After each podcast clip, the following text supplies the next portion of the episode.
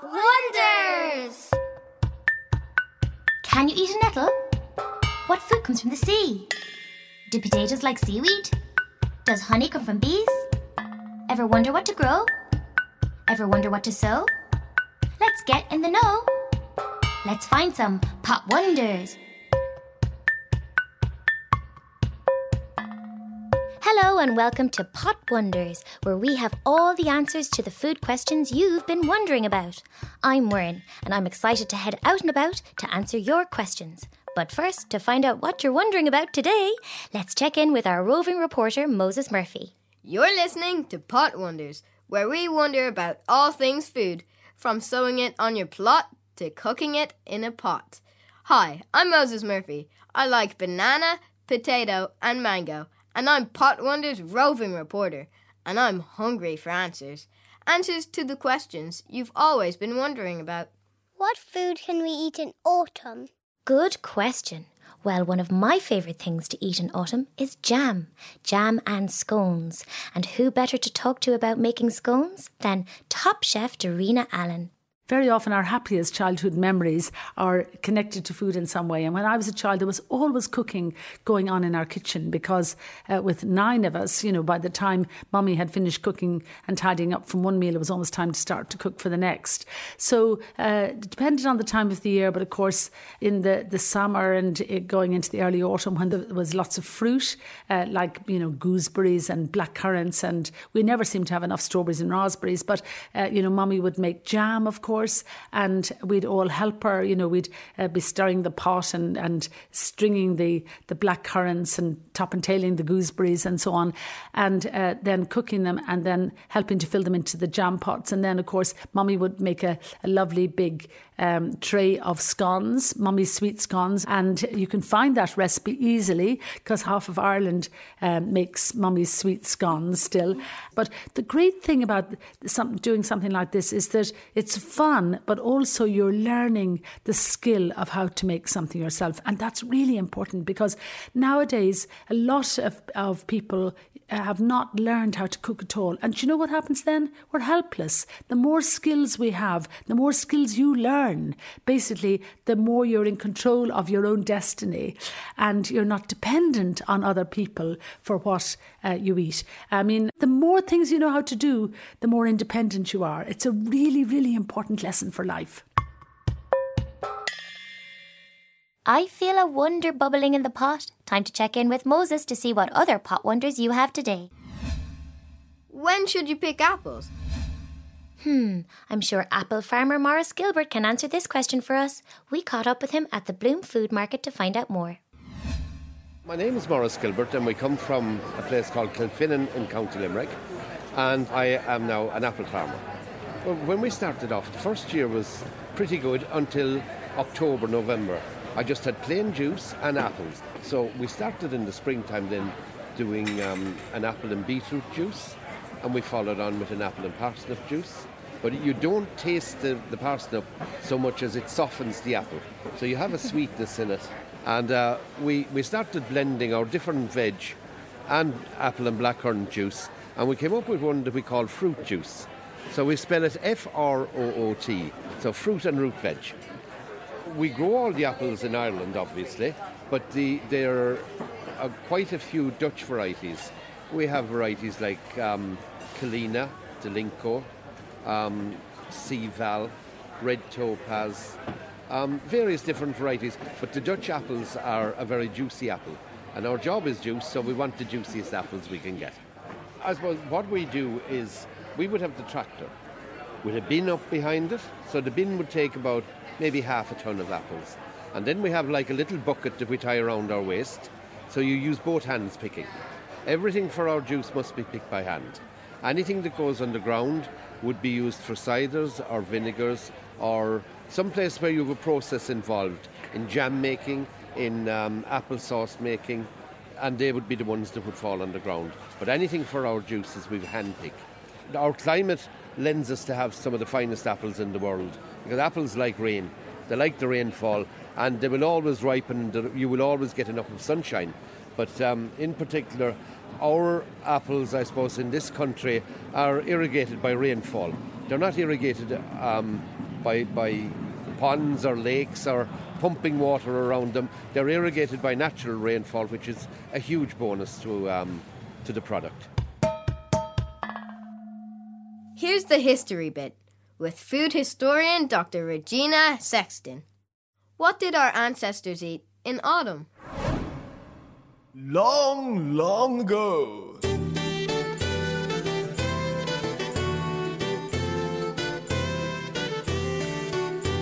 When you're coming towards the end of the summer and it's kind of like July and August, if you look at food at that point, the things that are doing really well are the fruits, like the berries and the apples and the pears. And I suppose the thing about fruit is that fruit goes really well with sugar. And sugar will also preserve fruit, like salt will preserve meat or fish or butter. So fruit and sugar are a really good combination. If you bring the two of them together, with heat, you get jam. So you can bring the lovely berries from the summer and the autumn, things like blackberries, strawberries, raspberries, black currants. And what happens is that there's a special ingredient in the fruit called pectin. So the pectin in the fruit with the hot sugar, these will combine together when they're hot. And when they're cooled, the pectin will help the mixture go kind of jelly, solid. And that's your jam. So jam really couldn't exist before they started growing sugar in the sugar plantations in America. And this is what happens with a lot of foods. When a food is new, it's very special. And then if it's special, more people want it. And as more and more people want it, the food becomes less special. And in many cases, what happens is that it becomes cheaper because there is a bigger demand for a special thing. So when sugar becomes cheap in the 1800s and the 1900s, people can buy sugar and they might have fruits from their own gardens and they bring the two of them together to make jam so they can have a sweet food for going into the winter. And in the middle of all of that, you have two big feasts or festivals. And the one that was really important for Irish people is Halloween, Samhain. And that's the last day of October, the first day of November. For the Celts and for Irish people, they believed that Samhain, Halloween, was the new year. So their year started in the first day of November. So I suppose they were feeling that this is a desperate time of the year and we're hungry and we're living on all the foods that are really salty. And what starts to happen going through November and into December is that very, very slowly the sun returns and it returns more little bit, little bit with the solstice in December.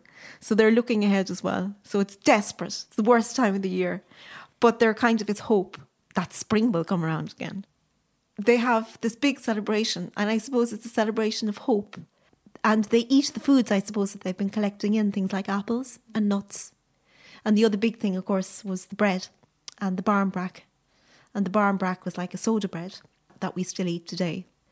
Not only do they have parties and feasts with all those lovely potato dishes and the barmbrack and the nuts and the apples, but they also played games with their food because at Halloween, because it was such a strange time, everything was kind of in disorder and everything was turned upside down. So what they could do at Halloween was they could tell the future. So you had different charms would be put into the bread, like rings and peas and beans, and depending on what you got in your slice of cake or bread, um, that would foretell your future. Okay, so a ring would mean that you would be getting married within the year.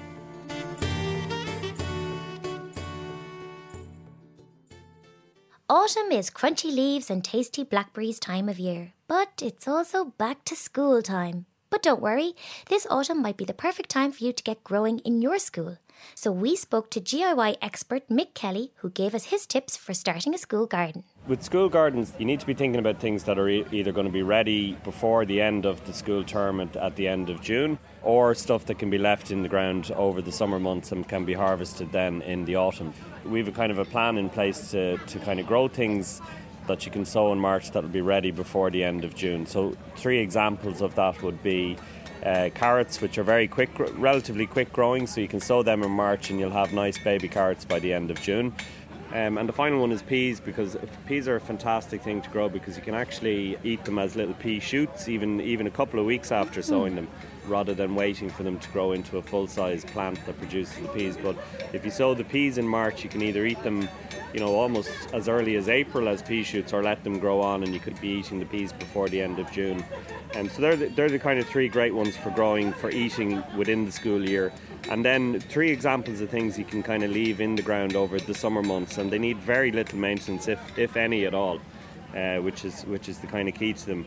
So three good examples there. Beetroot again, if you sow it in May, it will be ready to eat in September when you come back to school. And who doesn't love beetroot? Like in fairness. Second one would be parsnips. Like not not exactly every child's favourite thing to eat, but you can make amazing parsnip crisps and They're things so like that. They're so sweet, yeah, they're really, lovely. Really sweet. And parsnips, if you sow them in May, can be left in the ground right through until November or December. Even they're really tough. Um, and then the final one, pumpkins. Like, and we all, everybody loves pumpkins. They'd be quite happy in the ground with no minding at all. And you should have your pumpkins to carve and eat in October. Some great tips there about school gardening, but we wanted to find out more about what some of your school gardens are like. We visited Holy Trinity National School in Donaghmede, Dublin, to check out what they've been growing. It started with a small patch on this side of the garden, and then it was it spread to what you see now. Is I suppose it's about 50 metres squared, and on the other side now we have a polytunnel where we can grow stuff all year round. So maybe Daniel might tell you about some of the things we have grown on this side of the garden. We have potatoes, uh, onions, uh, herbs. These are they're the red ones, yeah, they're the red Oh, ones. red onions, lovely. And you planted them when? Three weeks ago, was it? Two or three weeks ago, yeah. And they're up already. We've had some good weather. And uh, what else do you have? Potatoes. That's potatoes. You have your own potatoes. Show me them. Did you grow them from plant or from seed? From plant. From a plant, so you put in the plants. Yes. What's your favourite kind of potato? I like mashed potato. Which which way do you like your? Do you like chips? Do you like roasted potatoes, mashed potatoes? Chips. Potato wedges. Potato wedges. You like chips? Yes. What do you like? Mashed potato. Mashed potatoes, classic. Yep. Do you like gravy? Yeah. Oh yeah, yeah, very good. These are the, you can see these. You can see the gooseberries are, are coming through. And um, what do you like about being in the garden? It's just fun. Yeah, it's fun. And I like getting dirty. You like what? Getting dirty. and what's growing in the polytunnel? Uh, there's tomatoes, potatoes, onions, and strawberry. Garlic as well, isn't there? Strawberries. Garlic. You're growing garlic. Peas and sweet peas. Wow. Flowers. Is it better being out in the polytunnel than being in the classroom? Yes. Do you think everyone should have a garden in their school? Uh, yeah. Some people aren't as lucky as you, you know. Have you ever picked a gooseberry? Um, no. They're kind of prickly looking, aren't they? We Yeah. probably could pick one now because some of them are getting a bit bigger. Yeah. Can I take one off and have a taste? It's sweet. It's sweet. Yeah, but there's like the spikes on it. I'm sure you can't eat it. No, you can, yeah. you You can, can yeah. eat it just the way it is, yeah. How do I open it? You Not open quite- it for me. You just bite No, you just bite it with your teeth. It doesn't. They're sweet. Did you have a sweet one? Mm-hmm. What do you think it's like? Is it like grape? Mm, kind of. Not really. My granny uh, gardens too, and I have a big pot. I have three pots of it, like big pots, and tomatoes are starting to grow onto them. I have toma- three tomato plants. Wow, that's great. A week ago, my mom bought me the polytunnel at our, our, our back garden because I am planting potato, tomato, and strawberry. Oh, very good. So you saw this polytunnel at school and you have one now at home as well? Yeah. Wow, that's amazing. Yeah, but it's not big as that one. No, just a small one. Yeah. But you don't need a really big one if you're only cooking, Yeah. you know, growing for your family.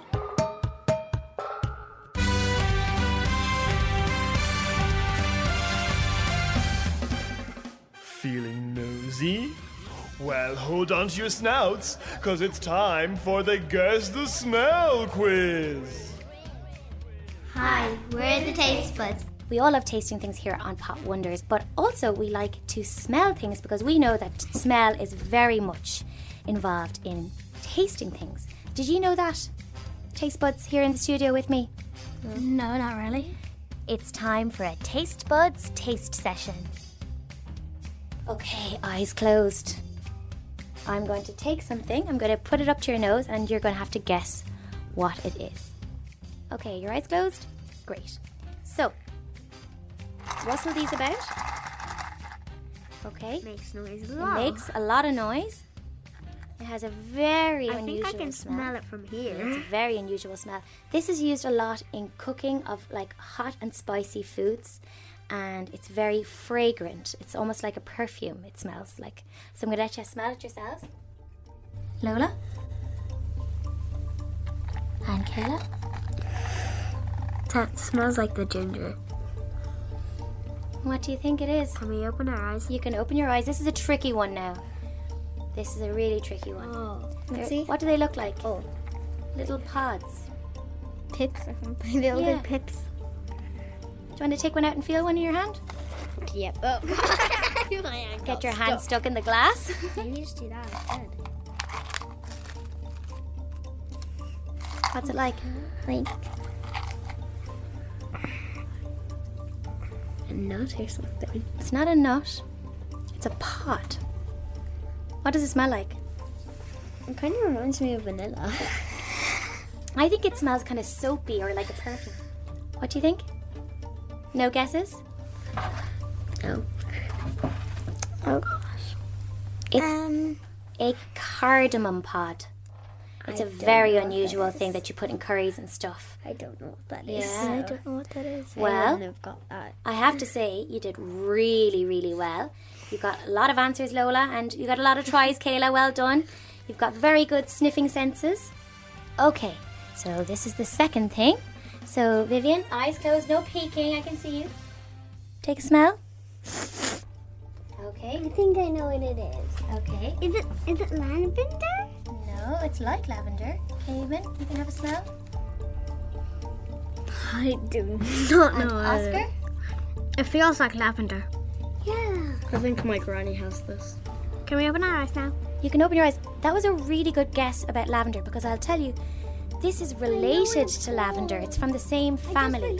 It feel it feels like it. What does it feel like? Feel it. Pass it along feel it. It feels just like lavender. You can have a little taste, break piece off. Do you want that little bit? I'm able to eat it. You are. It's a herb. Do you want a little bit, Oscar? Oh yeah. It doesn't taste nice. it's very strong. You know what this is lovely with? It's lovely with roast potatoes and butter. I know what it is. I Mint? just forgot. Not mint. Rosemary. Rosemary. Well done. Well done for the sniff test. Did you enjoy it? Yeah, maybe. Maybe. Yeah. Yeah? Yep. Okay, thanks a million, Taste Buds. See you again. Bye.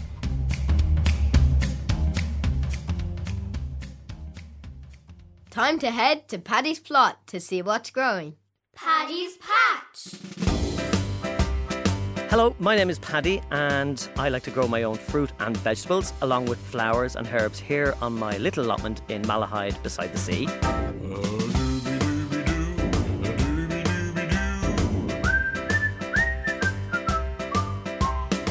What to do in autumn? What to plant? I like to plant beetroot and kale and baby spinach and maybe even some uh, Brussels sprouts as well.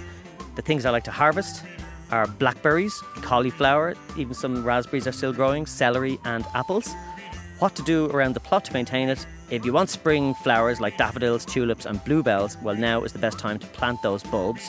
And you can cover unused beds with newspapers and compost from your kitchen, like banana skins, potato peels, and carrot peels, and as I said before, even some cardboard.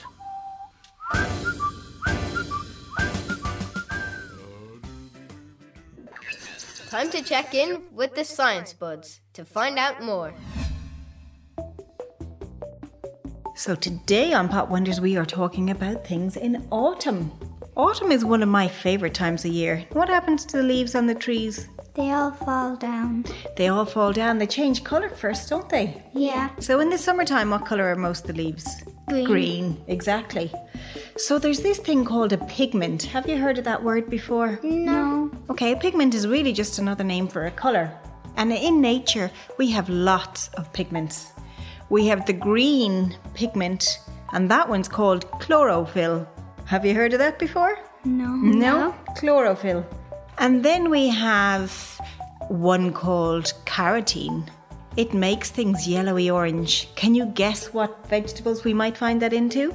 Carrot. Carrots. Very good. And there's another colour that we often see in leaves in autumn. It's kind of a reddy purpley colour, isn't it? Yeah. Yeah. Now there's a pigment with a very special name that gives them that colour. And it's called anthocyanin. Can you say that? Anthocyanin. It's a big name for a small pigment, isn't it? Yeah. Yeah. And that gives things its reddy purpley colour. So we find it in red apples and even a red cabbage, or sometimes we call it a purple cabbage. And that's got lots of that pigment called anthocyanin. Now, there's something fun about anthocyanin, and I thought we might explore that in this experiment today. Have you ever heard of something called an acid? Uh, yeah. Yeah. Have you ever heard of something called a base or an alkali?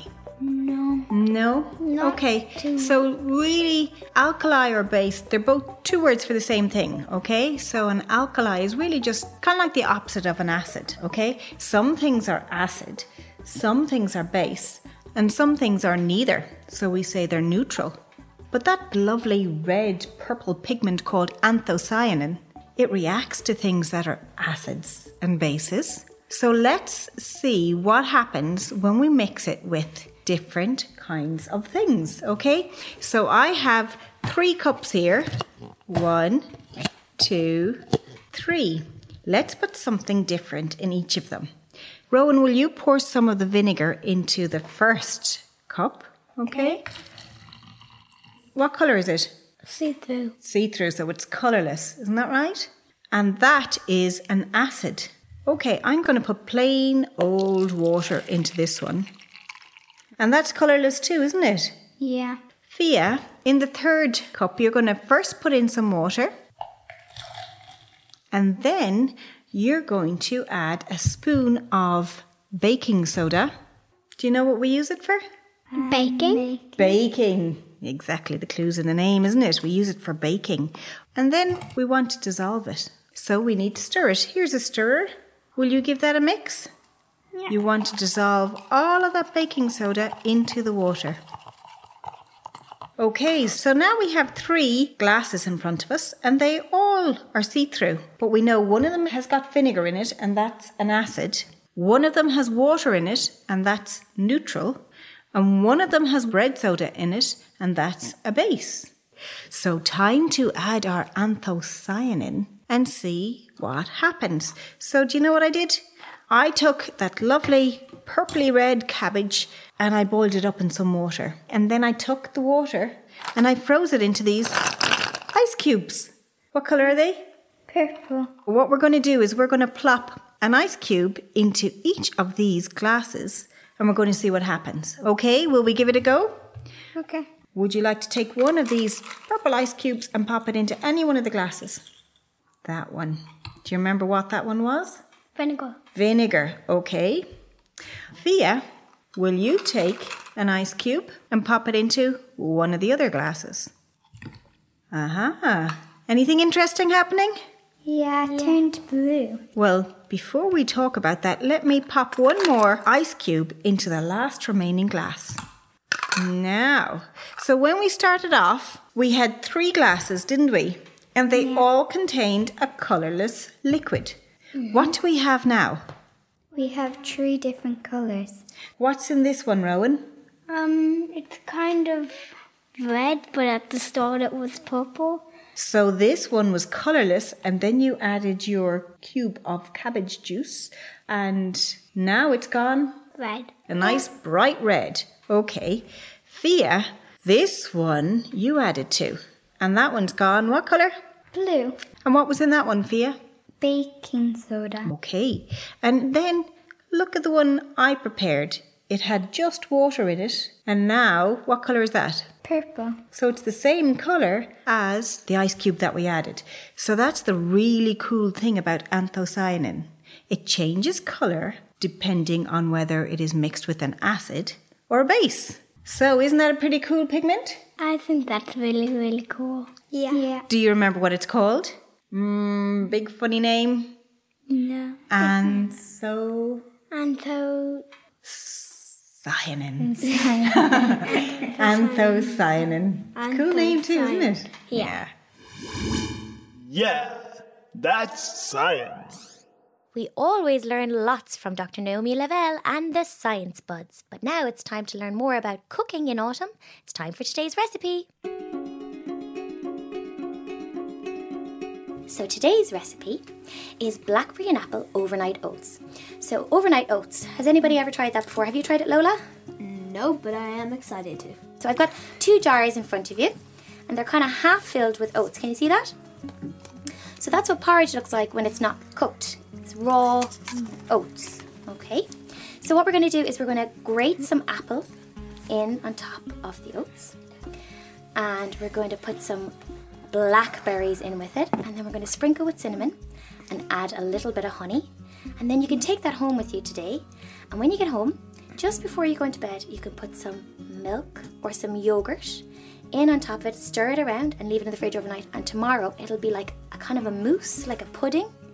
It'll be almost like a dessert. So open your jars. Great stuff.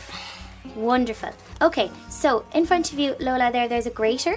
So if you want to pop that over your jar, have you used a grater before? Yes. You have. It's kind of tricky. You have to watch your fingers and you have to get help from a grown up. So I'm here helping you. And we have an apple.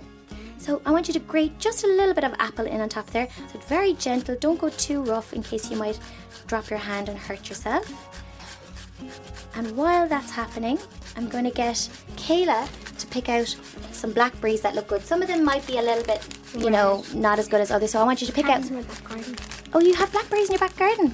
Wow, you should pick them and make some oats or make a slushy with them. Wait, how many do I take out? Take out maybe six. Six. Okay. Scrape any extra apple into the jar that's on the back of the grater. Just careful because it's sharp. Okay, so grating's done. Can you add some cinnamon to yours, Kayla? So there's cinnamon in front of you. Do you want to take a smell and see what it's like first?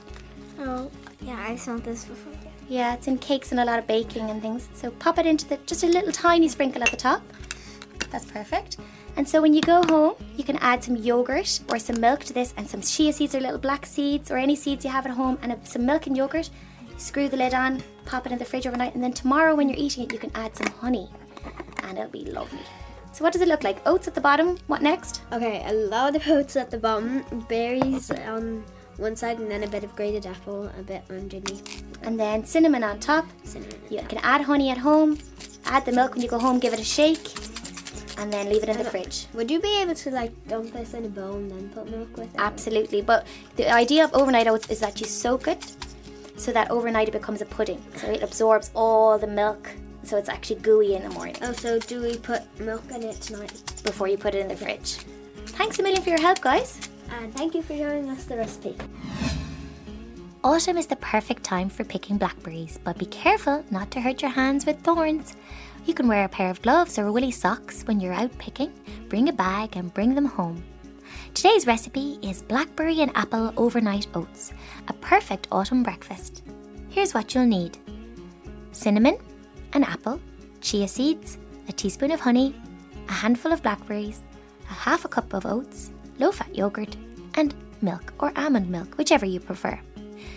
Take a jar, an old jam jar will do. Half fill the jar with oats. Add a small dollop of yogurt and some milk and stir until all the oats are wet and covered. Now grate some apple on top. Sprinkle with some chia seeds. Add a teaspoon of honey and stir through. Now sprinkle some cinnamon over your oats and top with a handful of blackberries. If you like flaked almonds, you can add these two to the top.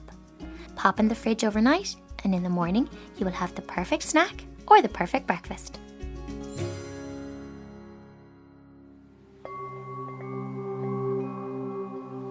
Today we were talking about all the foods we eat in autumn. So, picture autumn in your mind. The warmth of summer is leaving, and it's getting cooler every day. The leaves are changing colour and falling from the trees. They are scrunched up and dry and make a crunch sound when you step on them. Take your shoes off and sitting comfortably, place your feet on the floor. Now, scrunch up your toes like a crunchy autumn leaf. And then let go and wriggle your toes.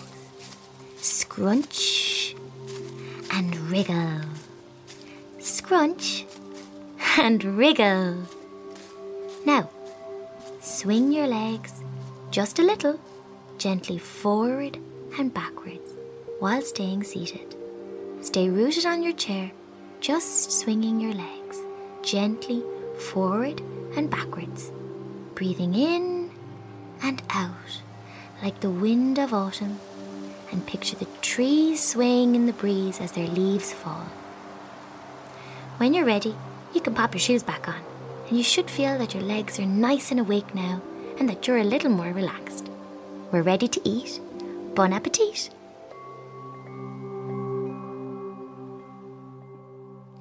That's all the pot wonders we have for today. Whew, all this talk of food is making me peckish, so I'm off to see what's in the pot for lunch. Catch you next time for more Pot Wonders. This series was made with the support of BAI Sound and Vision funding.